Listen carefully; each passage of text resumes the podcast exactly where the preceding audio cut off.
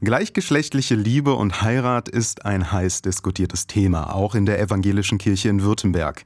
Die einen sagen, Kirche darf sich hier nicht verschließen, die anderen sagen, Ehe ist nur für Mann und Frau, so steht es in der Bibel. Keine offizielle kirchliche Trauung, sondern nur eine Segnung zweier Menschen. Der ehemalige Pfarrer Reinhard Brandhorst findet das diskriminierend. Dass das jetzt kein Ehepaar ist, was da gesegnet wird, sondern zwei Leute, die gleichzeitig in derselben Situation sind. Wer in Württemberg als gleichgeschlechtliches Paar kirchlich heiraten möchte, bekommt offiziell eine sogenannte Segnung. Vorher müssen in der jeweiligen Gemeinde Pfarrer und Gemeinderat um Erlaubnis gefragt werden.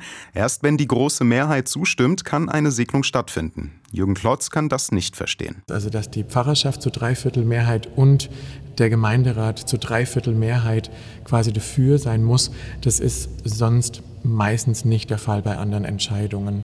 Reinhard und Jürgen haben sich erst kürzlich segnen lassen, nach 25 Jahren. Für beide war das trotz allem ein schöner Moment. Am Ende bleiben aber dann doch gemischte Gefühle.